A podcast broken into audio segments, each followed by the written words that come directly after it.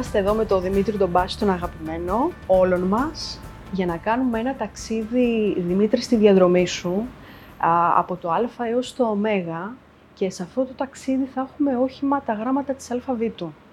Πρώτα απ' όλα θέλω να σε ευχαριστήσω α, που είσαι εδώ μαζί μας για την ανταπόκριση. Ε, σε ευχαριστώ πά- πάρα πολύ και αν είσαι έτοιμος, Είμαι πάρα πολύ χαρούμενος και πολύ έτοιμος. Είμαι πολύ περίεργος να δω τι μπορεί, πώς μπορεί να, να εξελιχθεί μια διαδρομή με όχημα ε, τα γράμματα της αλφαβήτου. Είμαι, είμαι εδώ και είμαι στη διάθεσή σου. 24 σταθμοί. Θα πάμε να σταματήσουμε σε 24 σταθμούς, να μάθουμε 24 από σένα ιστορίες, ό,τι έχεις να μοιραστείς μαζί μας, ό,τι θες να μοιραστείς μαζί μας. Τα πάντα. Ξεκινάμε με το γράμμα Α, πρώτος σταθμός, για να κάνουμε έναν απολογισμό των 25 χρόνων της δισκογραφικής σου πορείας. Αλφα, απολογισμός λοιπόν. Ενώ τα 25 χρόνια ακούγονται ως μια τεράστια διαδρομή στο χρόνο, όντως τα 25 χρόνια ακούγεται σαν μια μεγάλη διαδρομή. Ε, εμένα μου φάνηκε, γιατί τον έχω κάνει αυτόν τον απολογισμό μου πρόσφατα, γιατί φέτος ήταν μια επαιτειακή χρονιά για μένα τα 25 χρόνια, ήταν και ο τίτλος της καλοκαιρινής μου περιοδίας. Μου φάνηκε σύντομη αυτή η 25 ετία. Ε, να πω ότι είναι μια 25 ετία ε, που περικλεί μέσα μου ε, πολλά από τα όνειρα που είχα σαν ε, παιδί. Είναι 25 χρόνια πολύ γεμάτα, με πολλές συνεργασίες, 13 προσωπικούς δίσκους. Προσωπικά δεν έχω αναμνήσεις δυσάρεστες από αυτήν την 25 ετία. Το μόνο δυσάρεστο είναι ότι έχουμε χάσει αγαπημένους φίλους αυτά τα 25 χρόνια, συνεργάτες, δημιουργούς, αλλά είναι μια 25 ετία με πάρα πολλούς σταθμούς και όταν γυρίζω πίσω στο χρόνο ε, προσπαθώ να δω τι έχω χάσει αυτά τα 25 χρόνια και τι έχω κερδίσει. Αυτά που έχω κερδίσει είναι περισσότερα. Γι' αυτό θα σε ρώταγα, για που, που λες τι έχω κερδίσει. Συνεχίζοντας στο δεύτερο σταθμό μας είναι το γράμμα ε, Β και είναι η βυζαντινή μουσική. Η βυζαντινή μουσική για μένα υπήρξε η αρχή των πάντων. Ξεκίνησα ως ψάλτης, ξεκίνησα ε, από την εκκλησία να κρατώ τα εξαπτέρυγα. Ήμουν ένα παιδί που η γιαγιά μου με έστελνε στο, στην εκκλησία και μου άρεσε αυτή η επαφή που είχα με την εκκλησία, ειδικά να ντύνω με παπαδάκι και να κρατάω τα εξαπτέρυγα. Και εκεί στην εκκλησία ανακάλυψα αυτή τη μαγεία της βυζαντινής μουσικής, γιατί είχαμε έναν πάρα πολύ καλό ψάλτη στο χωριό μου, Θεός Χωρέστον, Θόδωρος Ναυροζίδης, και εκεί διαπίστωσα ότι αυτό που τελικά θέλω να κάνω είναι να ανέβω στο στασίδι και να ασχοληθώ με τη βυζαντινή μουσική. Αυτό έγινε σε ηλικία 8 ετών. Από εκεί ξεκίνησαν όλα. Ξεκίνησαν οι σπουδές της βυζαντινής μουσικής και ε, η, η ενασχόλησή μου γενικά με τη μουσική, με την ευρύτερη έννοια. Και είναι ο άνθρωπος που μας ανέφερες, αν θυμάμαι καλά στη συνέντευξή σου, ο άνθρωπος που θα ήθελες να του πεις ένα ευχαριστώ. Θα ήθελα να του πω ένα ευχαριστώ. Δεν ε, ζει πια. Κάποια στιγμή σε μια εκπομπή που ήταν ε, το concept να κάνουμε έκπληξη και να καλέσουμε κάποιον ε, που θέλαμε να ευχαριστήσουμε και το είχαν προτείνει, δεν ήθελε. ήθελε να... Ήταν πολύ χαμηλών τόνων άνθρωπος, με καμάρωνε για την πορεία μου και την εξέλιξή μου με τα χρόνια, αλλά δεν θέλησε να βγει Ναι. στην κάμερα να μιλήσει. Το εκτίμησα αυτό, το εκτίμησα πραγματικά γιατί τον ήξερα τον, ε, το Θόδωρο, τον δάσκαλο, ε, ως άνθρωπο. Να είναι καλά, ήταν για μένα η αιτία και η αφορμή να ασχοληθώ με τη βυζαντινή μουσική. Επόμενο σταθμό στο γράμμα Γ θα ταξιδέψουμε στη Γερμανία για να πάμε στη Στουτγκάρδη. Παιδί μεταναστών από Έλληνες γονείς, γεννημένος στη Γερμανία, δύσκολα χρόνια, όμως και η Γερμανία έπαιξε ένα ρόλο σε αυτό που λέμε να μου δώσει ερεθίσματα για τη μουσική και το τραγούδι. Οι Έλληνες μετανάστες ακούγαν πάρα πολύ ε, ελληνική μουσική. Ε, η μουσική ήταν αυτό που τους ταξίδευε νοερά στην πατρίδα, γιατί ο σκοπός των γονιών μου, αλλά και πολλών ε, Ελληνών μεταναστών ήταν να γυρίσουν με την πρώτη ευκαιρία αφού κάνουν κάποιες οικονομίες και μπορέσουν να έχουν ένα καλύτερο επίπεδο ζωής στην ε, Ελλάδα επιστρέφοντας, γιατί όλοι φύγανε και γίνανε μετανάστες για μια καλύτερη ζωή. Ε, αυτό που τους βοηθούσε να ταξιδεύουν ε, νοερά προς την πατρίδα και να τους απαλύνει τον πόνο ήταν η μουσική και το τραγούδι. Ειδικά τα τραγούδια της ξενιτιάς και ειδικά τα τραγούδια εκείνη την εποχή του Καζατζίδη, του Μπιθικότσι, του Διονυσίου. Άρα μεγάλωσα σε ένα σπίτι που τα δισκάκια των 45 στροφών παίζαν πάρα πολύ. Γινόντουσαν συχνά γλέντια μεταξύ συγγενών στα σπίτια. Αυτή ήταν η διασκέδαση των μεταναστών, των γονιών μου, γενικά των μεταναστών. Οπότε τα ερεθίσματά μου έχουν να κάνουν με, Γερμανία και με το λαϊκό τραγούδι το οποίο έπαιζε πολύ στο σπίτι. Και έχεις και εικόνες και αναμνήσεις, ναι, Πολλές. βέβαια. Συνεχίζουμε με το Δέλτα για να θυμηθούμε έναν μεγάλο τραγουδιστή και είναι ο Δημήτρης Μητροπάνος. Ο Δημήτρης Μητροπάνος θα έλεγα αν ε, ανέλυα τη διαδρομή των 25 χρόνων, τον θεωρώ ένα σταθμό στην καριέρα μου, όπως ε, έχω αρκετούς σταθμούς. Απλά δεν τους λέω τώρα, μην να αποκαλύψω κάποια από τα γράμματα, γιατί δεν ξέρω Σωστό. ποια είναι τα επόμενα γράμματα. Είναι όμως ένας σταθμός για μένα, γιατί ήταν ο πιο γενναιόδωρος ε, από τους συνεργάτες της γενιάς του, γιατί έχω συνεργαστεί με πάρα πολλούς. Ήταν ένας άνθρωπος που το ήθος του ε, μου δίδαξε πάρα πολλά. Το ότι ήταν ένας από τους σπουδαιότερους και μεγαλύτερους λαϊκούς τραγουδιστές δεν χρειάζεται να το πω εγώ. Το δείχνει και η, η αγάπη του κόσμου ε, και μετά το θάνατό του. Τα τραγούδια του παίζονται και, και τα νέα παιδιά που δεν τον γνώρισαν ε, αγαπούν τα τραγούδια του, δηλαδή μαθαίνουν για τον Μητροπάνο. Ε, αυτό που έχω να πω εγώ είναι ότι, και το έχω πει πολλές φορές, ότι ε, με έχει επηρεάσει πάρα πολύ με την καλή έννοια η συνεργασία μου με τον Μητροπάνο. Χαίρομαι πάρα πολύ που συνέβη αυτό στην, ε, στη ζωή μου, το ότι γνώρισα αυτόν τον άνθρωπο. Και φυσικά όσο τραγουδάω, εγώ θα λέω τα τραγούδια του, γιατί ε, έχω την ανάγκη να νιώθω ότι ε, είναι δίπλα μας. Πολλοί από τους μουσικούς μου είναι η μουσική που είχε ο Μητροπάνος και συνέχισαν μετά ε, όταν έφυγε ο Δημήτρης μαζί μου και είναι ακόμα μαζί μου. Οπότε κατά κάποιο τρόπο θέλουμε να νιώθουμε την παρουσία του ε, και αυτό το νιώθουμε με τα τραγούδια του, τα οποία τα λέω σε κάθε μου live και βλέπω ότι η ανταπόκριση του κόσμου ε, είναι, είναι πολύ μεγάλη και να μην σου πω ότι πολλές φορές είναι και από τις καλύτερες στιγμές του, του προγράμματός μου, των live μου. Και αντίστοιχα είναι και το κοινό, το νιώθει και το κοινό αυτό.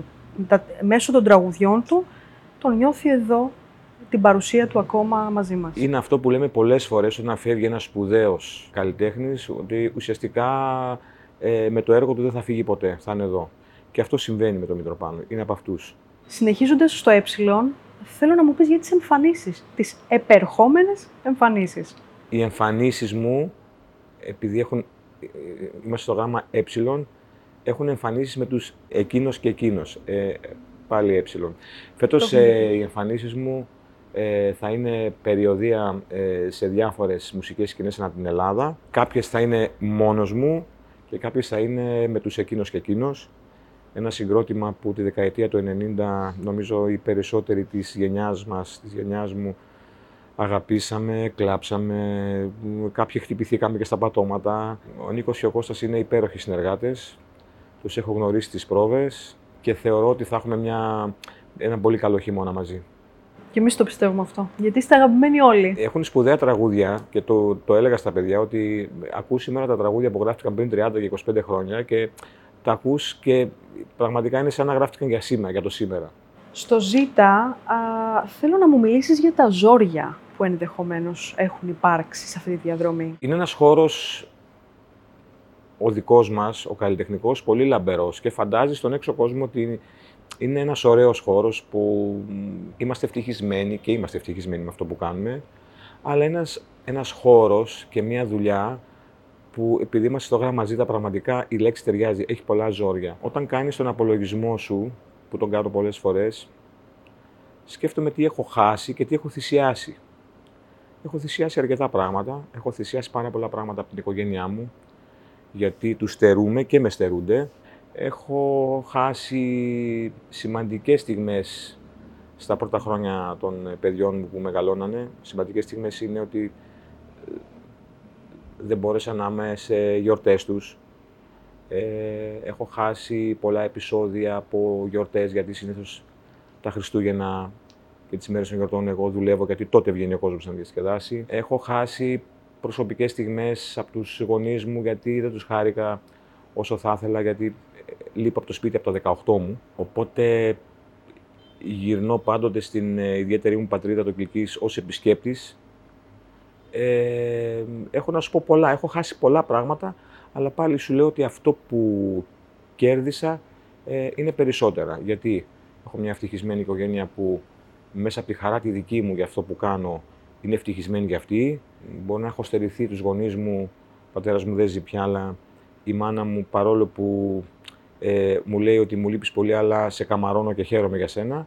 Οπότε μου το επιστρέφουν αυτό. Αυτές οι θυσίες δηλαδή έρχονται αντισταθμιστικά και μου επιστρέφονται από τους δικούς μου ανθρώπους που έχω χάσει, που τους έχω πολλές φορές στεναχωρήσει με την απουσία μου, ε, έχουν τον τρόπο τους να μου επιστρέφουν χαρά και ευτυχία. Πολύ Αλλά όμορφο. έχει ζόρια. Ναι. Πολύ όμορφο και πολύ σημαντικό αυτό που λες. Ναι. Όχι για τα ζόρια, για τα υπόλοιπα.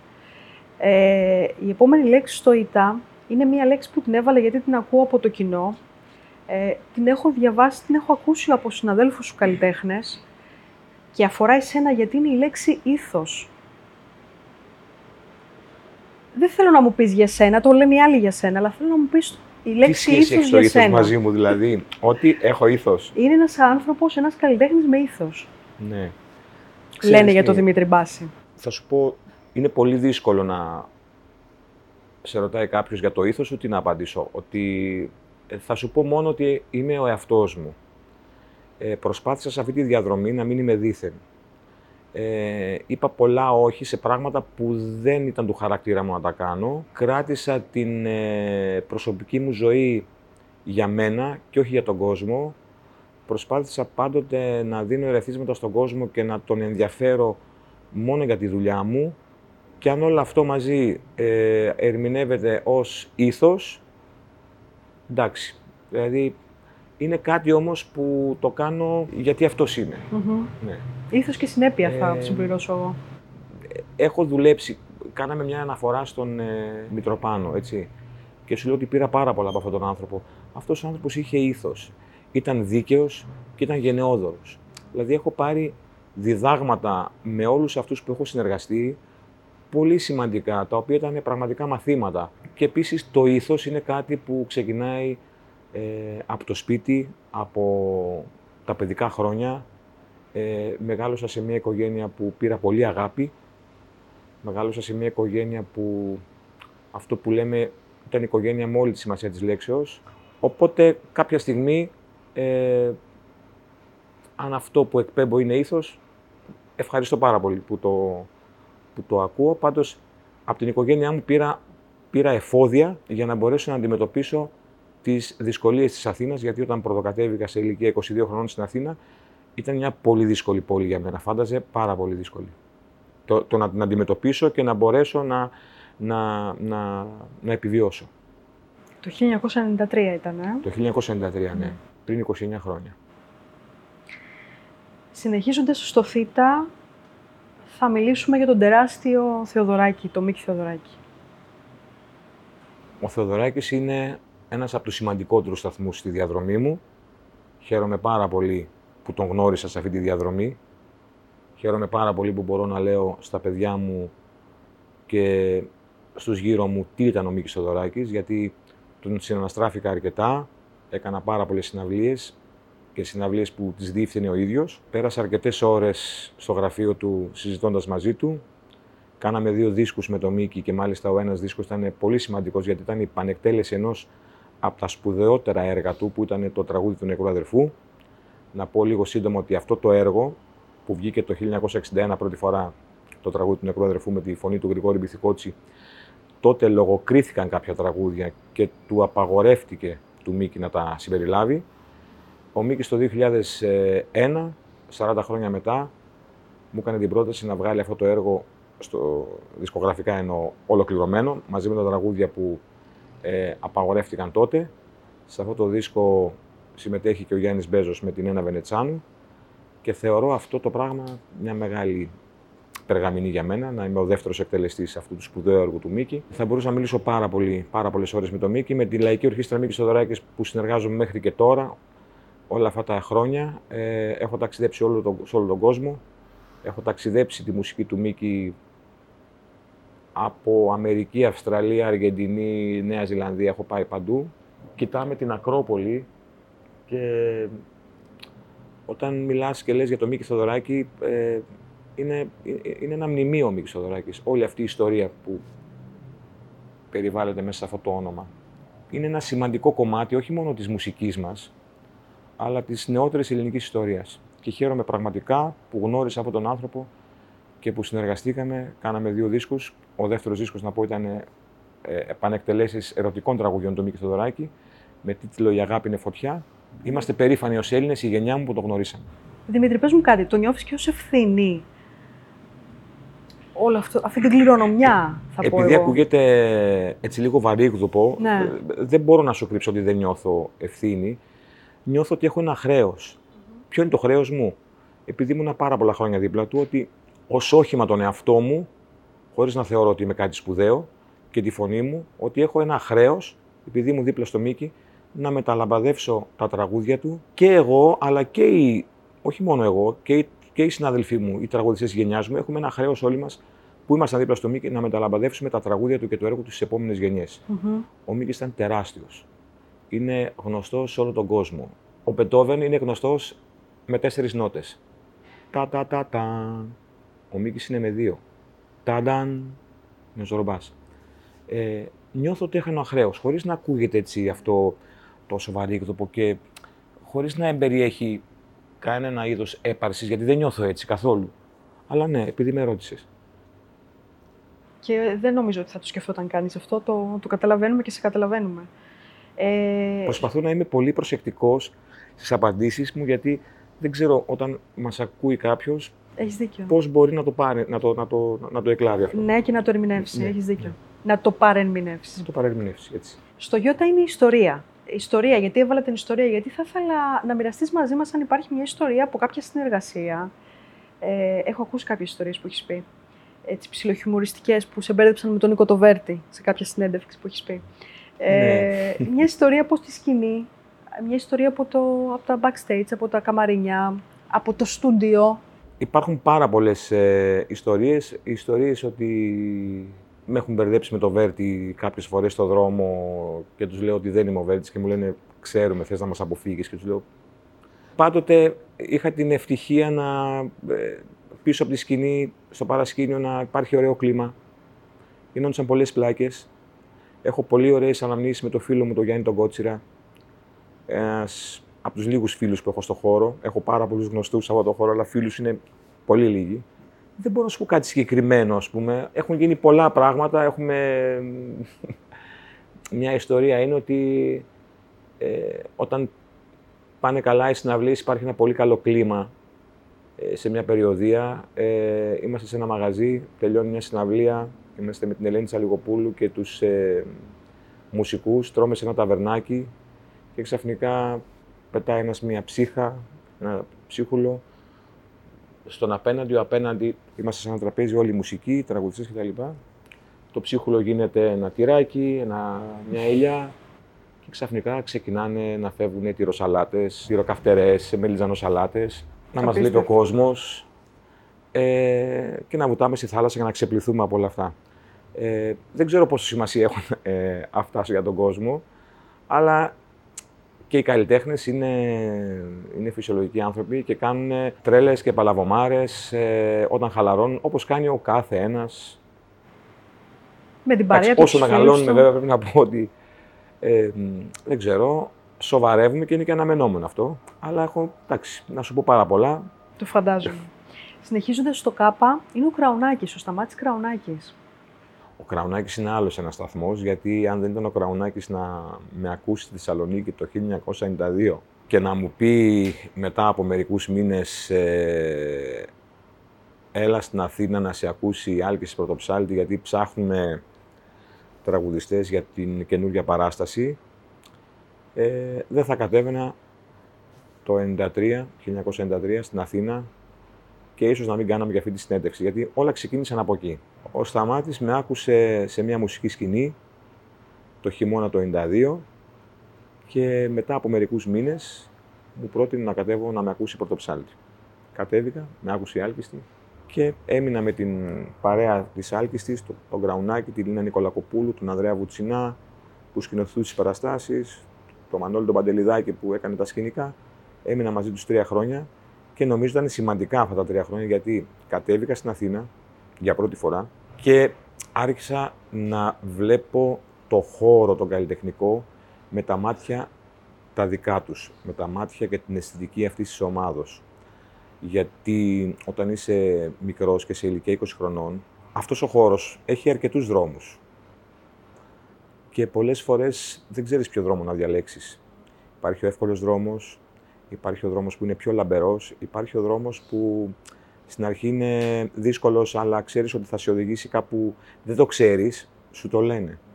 Ε, και νομίζω ότι ήταν πολύ σημαντική τη στιγμή της ζωής μου που βρέθηκα με αυτή την ομάδα. Δεν θα ξεχάσω ποτέ τα λόγια της Ελίνας Νικολακοπούλου που μου έλεγε τότε ότι οι καριέρες φτιάχνονται και χτίζονται όταν έχεις τη δύναμη να πεις όχι. Αυτό βέβαια πέρασαν αρκετά χρόνια να το βρω μπροστά μου και να καταλάβω τι σημαίνει να πεις όχι. Να πεις όχι σε συνεργασίες που έχουν αρκετά χρήματα αλλά καλλιτεχνικά θα σε οδηγήσουν αλλού. Να βρεις τη δύναμη να πεις όχι σε κάτι που ξέρεις ότι δεν θα σου κάνει καλό στη συνέχεια. Αυτά τα λόγια δεν θα τα ξεχάσω ποτέ. Οπότε για μένα ήταν ο Κραουνάκης η αρχή, η αρχή αυτού του ταξιδιου γιατί το ταξίδι ξεκινάει, ναι μεν δισκογραφικά από το 97, αλλά ξεκινάει μερικά χρόνια λίγο πριν, όταν κατέβηκα στην Αθήνα. Στο Λάμδα είναι η κατάσταση που έχουμε ζήσει τα τελευταία δύο χρόνια και είναι το lockdown. Για να μας πεις ίσως πώς το βίωσες εσύ αυτό. Το lockdown στην αρχή ήταν κάτι που θα έλεγα παρόλο που έκρυβε ένα άγχος και μια αγωνία τι είναι αυτό που λέγεται κορονοϊός, ήταν κάτι πρωτόγνωρο. Απ' την άλλη όμως είχε κάποια θετικά διότι ε, ο εγκλισμός μας έδωσε εμένα προσωπικά και την οικογένειά μου γιατί η φύση της δουλειάς μου είναι τέτοια που λείπω πάρα πολύ να βρεθώ με την οικογένειά μου, να βρεθώ με τα παιδιά μου, να αφιερώσω πάρα πολύ χρόνο μαζί τους. Από εκεί και πέρα όταν αυτό το πράγμα άρχισε να γίνεται ενώ στην αρχή νομίζαμε ότι θα είναι δύο μήνες, όταν άρχισε να, να παίρνει, να μακραίνει και να γίνεται χρόνος, ε, άρχισε να με τρομάζει. Ε, άρχισε να με τρομάζει ότι πώς θα επανέλθουμε και πώς θα ξαναβρούμε την κανονικότητά μας. Τώρα που έχει περάσει όλο αυτό και γυρίζω πίσω, μου φαίνεται ότι είναι λίγο μακρινό. Σαν να έγινε πριν από πέντε χρόνια. Ναι. Και ήταν πριν από ένα χρόνο, έτσι. Μας έδωσε διδάγματα ε, μας άλλαξε λίγο τον τρόπο Δηλαδή, το βλέπω και εγώ με τους συνεργάτες μου που λέμε ε, να κάνουμε ένα zoom αντί να βρεθούμε από κοντά. Δεν ξέρω, θα δείξει ο χρόνος ε, εάν έχει αφήσει κατάλοιπα σε ένα νέο τρόπο το lockdown. Νομίζω ότι κάποια κατάλοιπα έχει αφήσει και φαίνονται τα πρώτα σημάδια του. Ε, απ' την άλλη βλέπω ότι με κάποιες εξαιρέσεις επανήλθανε γρήγορα στην κανονικότητά μας. Ναι. Συνεχίζοντας στο μη, θέλω να μου πεις για το μπίμπασις λοιπόν. Το μπίμπασις, που είναι τρία γράμματα πριν το μπάσις, μη πι γιώτα, είναι το κανονικό μου όνομα. Το οποίο όταν πρωτοξεκίνησα να ασχολούμαι με το τραγούδι το 1991, στο Κιλκής, ο φίλος μου, ο Κώστας ο Φαλκόνης, που μου έγραψε στη συνέχεια μετά από μερικά χρόνια για τα περισσότερα τραγούδια του πρώτου μου δίσκου και από αυτά τα τραγούδια ξεχώρισαν τα χαμοπούλια, μου είπε ότι ε, θα πρέπει να κάνουμε το όνομά σου πιο έβυχο, να είναι πιο έτσι... Πιο σύντομο. Πιο σύντομο. Το κάνουν οι καλλιτέχνες αυτό ε, και το κάναμε μπάσεις. Κάτι που δεν άρεσε στον πατέρα μου. Δεν ήξερα πώς να το διαχειριστώ. Ε, είχε λίγο θυμώσει. Αλλά όλα αυτά ξεπεράστηκαν όταν ε, άρχισε να βλέπει ε, με το πέρασμα των χρόνων τη διαδρομή μου, μου το συγχώρεσε. Ναι. Σήμερα είναι κάτι που μετά από τόσα χρόνια έχω, μου είναι πολύ οικείο, είναι το όνομά μου, είναι το όνομα που με ξέρει ο κόσμος, με έχει μάθει. Σωστά.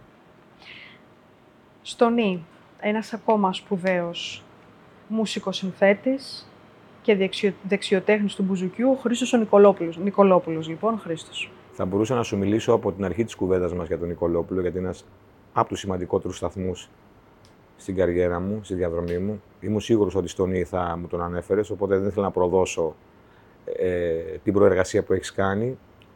Ο Χρήστος πραγματικά ένας πολύ σημαντικός άνθρωπος στην καριέρα μου και στη ζωή μου. Πολύ γενναιόδωρος. Πίστεψε από την πρώτη στιγμή σε μένα. Όταν ε, έκανε τον κύκλο του η συνεργασία μου με την Άλεξη Πρωτοψάλτη, προσπάθησα να βρω, έχοντας τα εφόδια από την Άλεξη και την ομάδα της, τον επόμενο μου βηματισμό. Εκεί με άκουσε ο Χρήστος και πολύ γρήγορα δέσαμε. Ε, είναι για μένα κάτι σαν πατέρας μου, μεγάλος μαδερφός. Το 97 κάναμε τους ψήθρους καρδιάς, ένα... Δεν ξέρω τώρα αν σου προδίδω το, το ψή. Κάνεις Οπότε δεν θα ναι. μιλήσω γι' αυτό. Αλλά είναι ο άνθρωπος που μου έδωσε τα πρώτα μου μεγάλα τραγούδια. Είναι ο άνθρωπος που με βοήθησε να διαχειριστώ τη μεγάλη επιτυχία, γιατί η δική μου επιτυχία ήταν πολύ ξαφνική και είναι αυτό που λέμε κοιμάσαι έτσι και ξυπνάς αλλιώς. Ναι. Και ήταν ο άνθρωπος που με βοήθησε να, να προσγειωθώ. Ήταν ο άνθρωπος που ήταν δίπλα μου και στον επόμενο μου δίσκο. Υπέγραψε όλο τον επόμενο μου δίσκο, μετά το soundtrack. Το δίσκο ε, τώρα μένω μόνος μου. Θα μπορούσα να πω πάρα πολλά πράγματα. Ε, θεωρώ ότι ό,τι και να κάνω, δεν θα ξεπληρώσω ποτέ αυτό που έχει κάνει ο Χρήστος για μένα. Αν θεωρητικό είναι πάλι, γιατί ο Νικολόπουλος είναι ένας άνθρωπος που δεν κάνει κάτι για να το ξεπληρώσεις. Ένας άνθρωπος που αγαπάει πολύ τη μουσική, αγαπάει να δίνει τα τραγούδια του σε ανθρώπους που έχουν ταλέντο. Εγώ είχα την τύχη να βρεθώ στον δρόμο του και για μένα είναι ένας σημαντικός άνθρωπος, όχι μόνο επειδή μου έγραψε τα τραγούδια, αλλά είναι ένας σημαντικός άνθρωπος στη ζωή μου. ναι. Χωρίς να έχουμε καθημερινή επαφή, ξέρει ότι τον αγαπώ και ξέρω ότι με αγαπά. Το πιστεύουμε. Ε, μου μίλησες στο ξύμι το ξεκίνημα, μου μίλησες για το ξεκίνημα. Δεν ξέρω αν θα ήθελες, αν υπάρχει κάτι που θα ήθελες να μοιραστείς ή να προσθέσουμε. Το ξεκίνημά μου θα έλεγα ήταν δύσκολο. Ο- ο- όλη η δυσκολία σε αυτή τη διαδρομή ήταν στο ξεκίνημα. Γιατί μεγάλωσα σε ένα χωριό, σε μια επαρχιακή κοινωνία, με άλλες αντιλήψεις.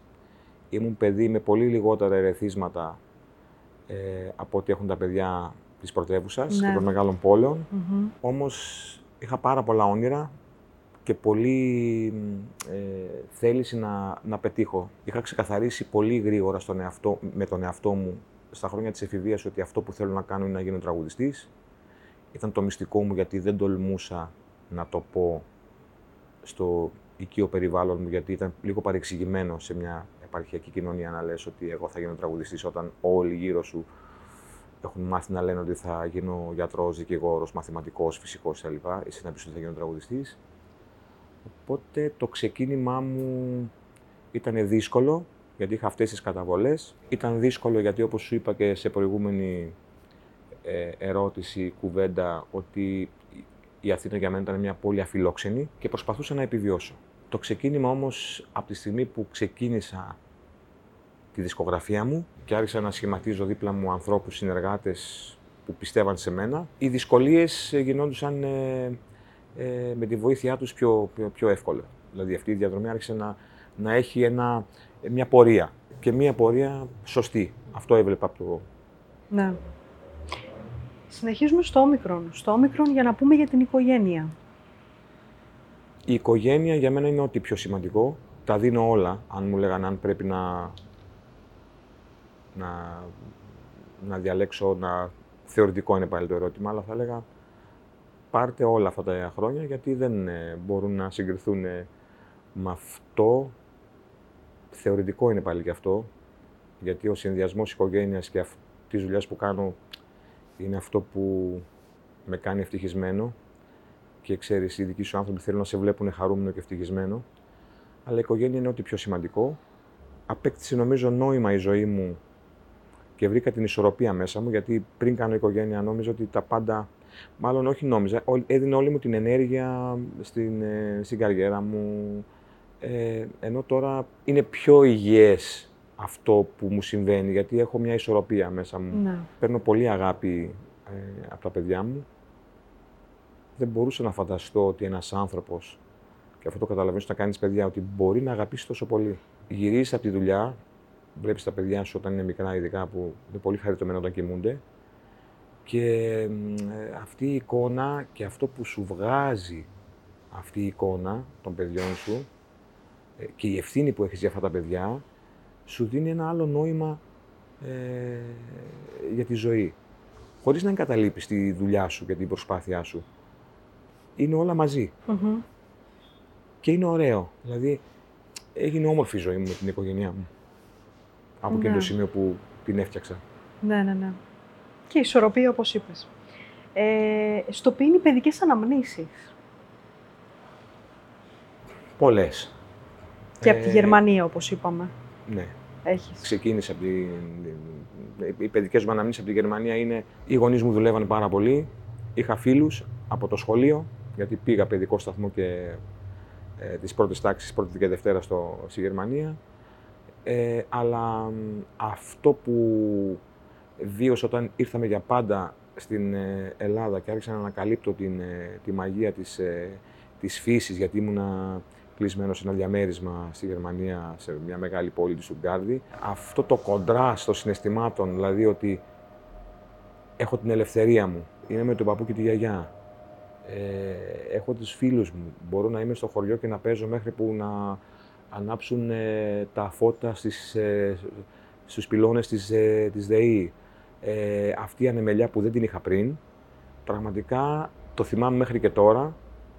Σήμερα τα πράγματα είναι τελείως διαφορετικά στο μεγάλωμα των παιδιών μας. Οπότε έχω ωραίες αναμνήσεις. Και πρέπει να σου πω ότι η πραγματική μου φίλη είναι αυτές οι φιλίες που έκανα στα παιδικά μου χρόνια και τις διατηρώ ακόμα και είναι οι, οι δυνατές, οι δυνατές φιλίες που, που έχω. Φιλίες ζωής, υπέροχο. Φιλίες ζωής. Βέβαια. Και έχω να θυμάμαι πολύ ωραία πράγματα από την παιδική μου ηλικία. Πέρασα πολύ ωραία γιατί όπως είπα είχα μια... πήρα πολύ αγάπη και από την οικογένειά μου και από τους φίλους μου. Πολύ όμορφο και πολύ υγιές αυτό. Ε, στο ρο είχα, ήμουν ανάμεσα σε δύο λέξεις, οπότε μπορείς να επιλέξεις να μας πεις για μία από τις δύο. Είναι οι ρίζες, ρίζες ή το ρίσκο. Το ρίσκο το σκέφτηκα, ξέρεις, ερχόμενος στην Αθήνα. Είναι πολύ ωραίες και οι δύο λέξεις. Μπορείς να μας πεις και για τις δύο. Πήρα, πήρα ρίσκα στη ζωή μου. Πήρα. Δεν υπάρχει ε, κανείς στη ζωή του όταν ακολουθεί ένα δρόμο δεν ξέρει πού θα τον οδηγήσει. Γιατί κατεβαίνεις ε, 22 χρόνων στην Αθήνα, ακολουθείς αυτό το δρόμο τον καλλιτεχνικό, γιατί αυτό είναι το όνειρό σου, τον ακολουθείς και μετά από μια δεκαετία γιατί είσαι 32 και δεν σε έχει οδηγήσει πουθενά, δεν έχεις πετύχει αυτό που ήθελες, έχεις μεγαλώσει, έχεις χάσει άλλες ευκαιρίες στη ζωή σου, οπότε παίρνεις ένα ρίσκο. Ναι. Αλλά κατάλαβα ότι έτσι είναι η ζωή. Και το βλέπω και στα παιδιά μου. Και όταν μεγαλώσουν λίγο ακόμα, θα τους το πω ότι στη ζωή σας θα πάρετε ρίσκα και πρέπει να είστε πολύ σίγουροι για μια απόφαση που παίρνετε στη ζωή. Επίσης, οι ρίζες οι ρίζες μου, έτσι, οι καταβολές μου έχουν παίξει πολύ σημαντικό ρόλο σε αυτό που συνέβη στην πορεία μου και στην διαδρομή μου. Ε, άρα και το ρίσκο και οι ρίζες είναι δύο πράγματα που πάνε μαζί. Δηλαδή, οι ρίζες σου, η οικογένειά σου, είναι αυτά που θα διαμορφώσουν το χαρακτήρα σου για να είσαι έτοιμος να αντέξεις και να ξέρεις να, πάρει, να παίρνεις τα σωστά ρίσκα. Ακριβώς πόσο όμορφο το έδεσες και μου απάντησες. Σε δύο γράμματα. Σε δύο. Ε, λοιπόν, το σίγμα, η λέξη που έχω βάλει στο σίγμα, εγώ δεν το ήξερα, μελετώντας για σένα, για να τα πούμε σήμερα το έμαθα, είναι ότι δούλεψες ως σερβιτόρος στην αρχή στο, σε ένα από τα μαγαζιά στο Σφινάκι τότε. Στο Σφινάκι. Σίγμα, σερβιτόρος στο Σφινάκι. Βλέπεις λοιπόν ότι όλα έχουν παίξει το ρόλο τους. Και όταν κάνω τον απολογισμό μου, λέω εάν τότε δεν ήμουν σερβιτόρος και αν δεν ήμουν στο σφινάκι, θα ήμουν σήμερα τραγουδιστής και θα ακούει κάποιος θα λέει, μα τι σχέση έχει ναι. το ταλέντο και το σφινάκι και ο σερβιτόρος. Ήμουν σερβιτόρος σε ένα μαγαζί που το βράδυ λειτουργούσε ως μπαρ με DJ και όταν τελείωνε και έκλεινε το μαγαζί και οι σερβιτόροι καθαρίζαμε το, ετοιμάζαμε το μαγαζί για την επόμενη μέρα, ναι. εγώ έπαιρνα το μικρόφωνο, γιατί είχε ένα μικρόφωνο ο DJ, που μπορούσε να μιλήσει και κάνοντας πλάκα με τους φίλους μου εκεί που μέναν στο τέλος, έπαιρνα το μικρόφωνο και τραγουδούσα. Μάλιστα. Οπότε κάποια στιγμή άρχισαν να μου λένε οι φίλοι μου: Ρε, εσύ είσαι καλός. Mm. Σε αυτό το μαγαζί λοιπόν στο Σφινάκι έρχεται κάποια στιγμή να πιει τον καφέ του ένας επιχειρηματίας που είχε μαγαζί ναι. στο Κιλκή. Και του λένε: Ο μικρός θα λέει καλά, μήπως να τον ακούσεις; Και μου λέει: Τραγουδάς, Μου λέει ο, ο επιχειρηματίας. Λέω ναι. Ε, έχουμε πρόβα μετά, έλα να σε ακούσει ο μαέστρος. Και πήγα και έτσι ξεκίνησα. Εκεί, εκείνη τη χρονιά στο Κιλκής τραγουδούσε ο Κώστας Φαλκόνης, ο οποίος ήταν την εποχή εκείνη γνωστό στη Θεσσαλονίκη ως τοπικός τραγουδιστής και έτσι ξεκίνησα από το σφινάκι και από σερβιτόρος άφησα το δίσκο και πήρα το μικρόφωνο. Για τους άλλους δίσκους, Ναι. για τα άλμπουμ, για τα βινίλια κτλ. Ναι. Α, στο TAF είναι μια λέξη που α, τη διάβασα από συνέντευξη, μελετώντας πάλι. Και γιατί έχεις αναφέρει τη λέξη λοιπόν τρικλοποδιές; Κοίτα να δεις κάτι. Σε αυτό το χώρο και γενικά σε, σε πολλούς χώρους και επαγγέλματα και εντάξει, πάντα υπάρχουν τρικλοποδιές. Το θέμα είναι να τις αντιλαμβάνεσαι και να μην θεωρείς ότι αυτό που σου συμβαίνει είναι φυσιολογικό. Ναι. Γιατί πολλές φορές ε, φαντάζει ως φυσιολογικό, είναι τόσο ανώδυνη, όχι ανώδυνη, είναι τόσο τεχνική η τρικλοποδιά που πολλές φορές λες από πού, ήρθε- από πού μου ήρθε τώρα αυτό; Ο χώρος μας, τον κα- ο καλλιτεχνικός της μουσικής, των τραγουδιστών είναι πάρα πολύ ανταγωνιστικός. Πολύ. Και υπάρχουν τρικλοποδιές.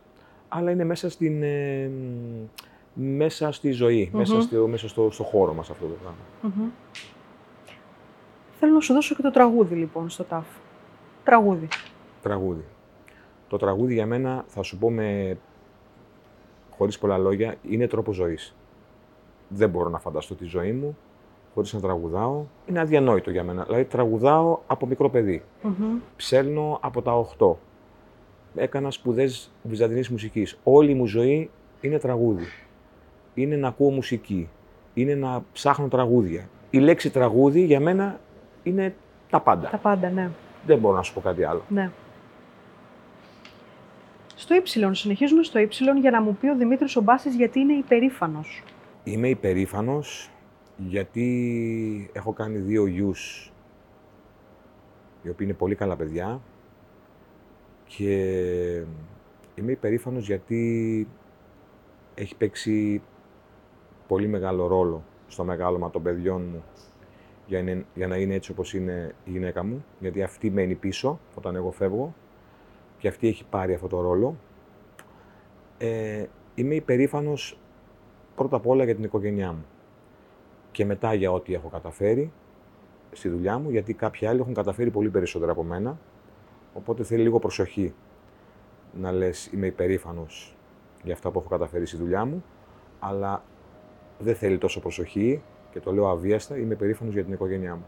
Στο ΦΙ ξεφεύγω λίγο από την πορεία και την επαγγελματική διαδρομή για να μου πεις για τη φυσική κατάσταση και τη φόρμα. Κοίταξε, είμαι ένας άνθρωπος που προσέχω τη διατροφή μου πάρα πολύ, ειδικά τα τελευταία 6-7 χρόνια, επειδή είναι πολύ δύσκολο αυτό που κάνω στη δουλειά μου, θεωρώ ότι η φυσική κατάσταση όσο μεγαλώνουμε θα παίξει το ρόλο της, να έχω αντοχές. Απ' την άλλη, μου αρέσει να έχω καλή φυσική κατάσταση, όταν μπορώ πηγαίνω να περπατήσω, να τρέξω, να ασχοληθώ με τον εαυτό μου. Προσέχω πολύ τη διατροφή μου, έχοντας αποβάλει αρκετά πράγματα από τη διαρροπάλου τα τελευταία χρόνια από, το, από τη διατροφή. Ναι. Το Χ θα μας πάει στο Χέρσο, στο Χέρσο Κιλκής. Το Χέρσο είναι το ωραιότερο μέρος του κόσμου. Όποιος ε, δεν έχει πάει, θα του έλεγα να κάνει, να γκουγκλάρει το όνομα, ε, να πάει στο Google Maps και να πάει στο Χέρσο. Είναι 580 χιλιόμετρα από εδώ. Είναι ένα μέρος ε, που έχει πολύ ωραίες φυσικές ομορφιές. Το λέω χαρετολογώντας. Ε, Η Ελλάδα έχει πολύ πιο ωρα- ωραία μέρη. Έχω γυρίσει όλη την Ελλάδα. Έτσι. Αλλά το Χέρσο για μένα, επειδή είναι οι ρίζες μου, είναι ο Ναι. τόπος μου, για μένα ε, είναι το ωραιότερο μέρος του κόσμου. Κάθε φορά που φτάνω στο χωριό μου και διαβάζω την πινακίδα ε, που λέει «Καλώς ήρθατε στο, στο Χέρσο», ε, κάτι παθαίνω, ρε παιδί μου. Μμμ. Ναι. Είμαι στον τόπο μου. Είμαι Αυτό. από εκεί που ξεκίνησαν όλα. Πήγα δημοτικό, γυμνάσιο, λύκειο στο Χέρσο. Εκεί έκανα τις πρώτες μου φιλίες. Εκεί ανέβηκα στο ψαλτήρι να τραγουδήσω για πρώτη φορά. Ε, όλα μου τα βιώματα είναι από εκεί. Είναι το αγαπημένο μου μέρος και κάθε φορά που γυρίζω παρόλο που μπορεί να έχω ταξιδέψει και να έχω πάει παντού, Ναι. εκεί ε, κάτι συμβαίνει μέσα μου που δεν το παθαίνω πουθενά άλλο, σε κανένα άλλο σημείο του κόσμου. Πέρασαν 29 χρόνια, είμαι στην Αθήνα και ακόμη νιώθω ότι δεν ανήκω εδώ, ότι είμαι μετανάστης. Ναι. Τα πρώτα χρόνια ένιωθα ότι είμαι φοιτητής που θα περάσουν 4-5 χρόνια και θα φύγω πίσω. Δεν έφυγα ποτέ. Έχω γίνει πια ένας μεταλλαγμένος Αθηναίος, Μμ. αλλά νιώθω ότι δεν ανήκω εδώ, ότι ανήκω στο Χέρσο. Είναι σαν μια επιστροφή στο σπίτι, λοιπόν, όποτε Ναι. επιστρέφεις. Είναι οι ρίζες μου, γιατί Ναι. μιλήσαμε για το ρο. Ε, Σωστά. Είναι, εκεί είναι οι ρίζες μου. Σωστά. Πάμε στο ψι για να μιλήσουμε ε, για τη σειρά ψήθυρη καρδιάς, αλλά και για την ψαλτική. Η ψήθυρη καρδιάς είναι ένας πολύ μεγάλος σταθμός στη ζωή μου, στην καριέρα μου. Είναι αυτό που μου άλλαξε τα πάντα. Ε, είναι το τραγούδι που θα έλεγα με έβαλε στο Star System. Είναι το τραγούδι που με τρόμαξε, γιατί ήταν τόσο μεγάλη επιτυχία, θα πω, θα πω απλά με νούμερα που δεν υπάρχουν πια τώρα, έτσι, για να καταλάβει ο κόσμος ότι τότε γινόντουσαν πωλήσεις και υπήρχαν χρυσή πλατινένιοι δίσκοι. Α, Είναι ένας, το soundtrack ψήθυρη καρδιάς έγινε διπλό πλατινένιο, δηλαδή ξεπέρασε τις 150.000 πωλήσεις. Θα ξαναεπανέλθω στον Νικολόπουλο γιατί εκεί χρειάστηκε ε, η συμβουλή του να μου λέει πρόσεχε, γιατί πρέπει να αποδείξεις τώρα ότι δεν είσαι ο τραγουδιστής του ενός τραγουδιού. Είναι το τραγούδι που όταν το γράφαμε στο στούντιο, χαριτολογώντας, γιατί μου λες να σου πω κάποιες ιστορίες, μου έρχονται τώρα, ας πούμε, ιστορίες. Όταν γράφαμε αυτό το τραγούδι στο στούντιο, ο Νικολόπουλος μου έλεγε «Μπασάκι, αυτό είναι το λότο της ε, ζωής σου» και εγώ γελούσα και αυτός με πείραζε. Προφανώς ήξερε, ξέροντας την δυναμική που θα έχει η σειρά και ξέροντας και το τραγούδι, γιατί αυ- έχει γράψει χιλιάδες τραγούδια, έχει γράψει 2.000 τραγούδια ο Νικολόπουλος. Μου έλεγε αυτό είναι το, το λότο της ζωής σου. Είχε δίκιο. Από αυτό το τραγούδι ξεκίνησε, ξεκίνησαν τα πάντα, ξεκίνησε να μαθαίνει ο κόσμος. Βέβαια γίνανε πολλοί πράγματα, πολλά πράγματα στη συνέχεια. Βέβαια. Η ψαλτική, όπως σου είπα, ήταν ε, η αρχή το να ασχοληθώ με το τραγούδι και με τη μουσική γενικά στην ε, παιδική ηλικία, σε ηλικία 8 χρονών. Από εκεί ξεκίνησα και έφτασα στην εφηβεία να αρχίσω να αγαπώ τη μουσική και να μελετώ τους τραγουδιστές της εποχής εκείνης, τον Ταλάρα, την Αλεξίου, τη Βιτάλη, τον... όλους αυτούς τους, τους σπουδαίους δασκάλους, γιατί για μένα ήταν δάσκαλοι και τους μελέτησα πάρα πολύ. Φτάνοντας στον τελευταίο μας σταθμό που είναι το Ωμέγα, ε, σε αυτόν λοιπόν τον τελευταίο σταθμό θα μας πάει ένα το stop. Αυτό έχω βάλει ως λέξη. Ένα το stop για την Αθήνα, το 93. Μας πάει και στο Ωμέγα. Λοιπόν, το έχω ξαναπεί αυτό, αλλά θέλω να ξεκαθαρίσω πια γιατί το είπα μια φορά και το, Ναι. το είπα μετά από πάρα πολλά χρόνια, γιατί δεν ήθελα να το, να το πω, όχι να το κρύψω. Δεν, το, το stop δεν είχε την έννοια του δεν έχω λεφτά, ε, δεν ξέρω. ε, τι- τι- δεν είχε αυτή την έννοια. Δεν έγινε για αυτό το λόγο μάλλον. Έχει το Κραουνάκης, με παίρνει τηλέφωνο όπως σου είπα και μου λέει πρέπει αύριο να κατεβείς στην Αθήνα να σε ακούσει πρωτοψάλτη γιατί κάνουμε ακροάσεις. Είναι Σεπτέμβριος. Για όσους ξέρουν από Θεσσαλονίκη την περίοδο της έκθεσης Ναι. δεν υπάρχει τίποτα. Δεν είναι εύκολο. Είναι κλεισμένα τα πάντα από ξενοδοχεία. Δεν υπάρχουν ε, ε, εισιτήρια τρένων, λεωφορείων κτλ. κτλ. Για αεροπλάνο δεν το συζητούσα γιατί δεν είχα ανέβει ποτέ σε αεροπλάνο μέχρι τότε. Οπότε έπρεπε να πάω. Να πω επίσης στους νεότερους και οι παλιότεροι θα το θυμούνται ότι τότε η Εθνική Οδό είχε τέσσερα διόδια. Δεν έχει όπως τώρα κάθε 30 χιλιόμετρα διόδιο. Είχε τέσσερα διόδια. Βέβαια, ναι. Οπότε το autostop δεν ήταν δύσκολο. Μμμ. Σε κάθε διόδιο σε έπαιρνε μια νταλίκα. Γιατί την ώρα που σταματούσε μια νταλίκα να πληρώσει τα διόδια και σε έβλεπε και του έλεγες Με πας μέχρι που πας, έλα. Γι' αυτό δεν έβρισκα εισιτήριο και δεν ήθελα να χάσω αυτή την ευκαιρία, γιατί θεώρησα ότι είναι ευκαιρία ζωής. Αν τους έλεγα, παιδιά, δεν μπορώ να έρθω στα μάτι αύριο, γιατί δεν βρίσκω εισιτήριο, να έρθω σε δύο μέρες, θα μου λέγανε φιλιά πολλά. Ναι. Πιθανόν, έτσι. Οπότε κατέβηκα με το stop, έφτασα με την τελευταία ανταλίκα κάπου στην αρχή της, του Κηφισού στη Φιλαδέλφια εκεί και από εκεί πήρα ταξί και πήγα στο Σιέρα για να με ακούσουν. Την επόμενη μέρα επέστρεψα κανονικά με το κτέλ της γραμμής κανονικά. Οπότε δεν είχε να κάνει με την ανέχεια το, το stop, δεν είχα λεφτά. Δεν μπορούσα να βρω την επόμενη μέρα έτσι ξαφνικά ένα εισιτήριο να κατέβω κάτω. Μάθαμε λοιπόν την ιστορία. Αυτό. Δημήτρη, σε ευχαριστώ πάρα πολύ. Εγώ σε ευχαριστώ Να είσαι καλά. για την ωραία κουβέντα. Έχει πολύ, ε, πολύ ενδιαφέρον τελικά μ, με τα γράμματα της αλφαβήτου. Ουσιαστικά μπορεί να κάνεις μια ολοκληρωμένη ανασκόπηση όλης της διαδρομής και να δώσεις τα πάντα. Είχε, σε ευχαριστώ πολύ. Εγώ σε ευχαριστώ.